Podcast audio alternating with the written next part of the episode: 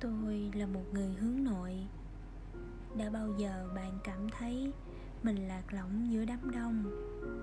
Hay đã bao giờ bạn muốn mở lời, nhưng sợ khi nói ra sẽ làm không khí trở nên nhạt nhẽo?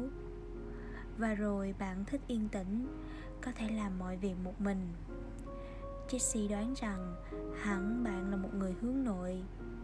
Bản thân mình cũng vậy, nhưng không giống mọi người nghĩ hướng nội có những góc nhìn riêng của riêng mình hướng nội không hẳn là một điều tồi tệ ngược lại thế giới của người hướng nội tuyệt vời lắm đấy bạn có muốn khám phá nó cùng Jessie không?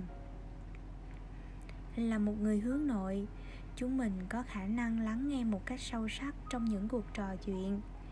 Khi mỗi người một câu làm cho cuộc nói chuyện trở nên căng thẳng hơn thì chúng mình có thể lắng nghe, quan sát, thấu hiểu sự việc một cách sâu sắc. Hướng nội thì sao chứ?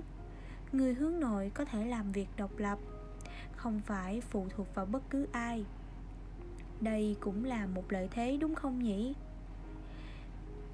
một điều mà có lẽ bạn không biết đó là những người thành công như bill gates barack obama mark zuckerberg đều thừa nhận rằng họ là người hướng nội vì điều này chứng tỏ rằng hướng nội cũng có khả năng trở thành lãnh đạo, chứ không nhất thiết phải là người hướng ngoại mới làm được điều đó. Bạn thấy đấy, ai cũng có điểm mạnh và điểm yếu của riêng mình.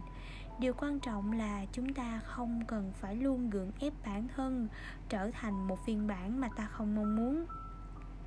Sống là để tận hưởng, hãy là chính mình.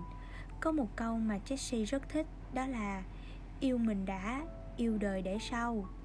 Mình học được cách yêu thương, tha thứ, chấp nhận những ưu nhược điểm của bản thân. Còn bạn thì sao? Hãy chia sẻ cho Dorit cùng biết nhé.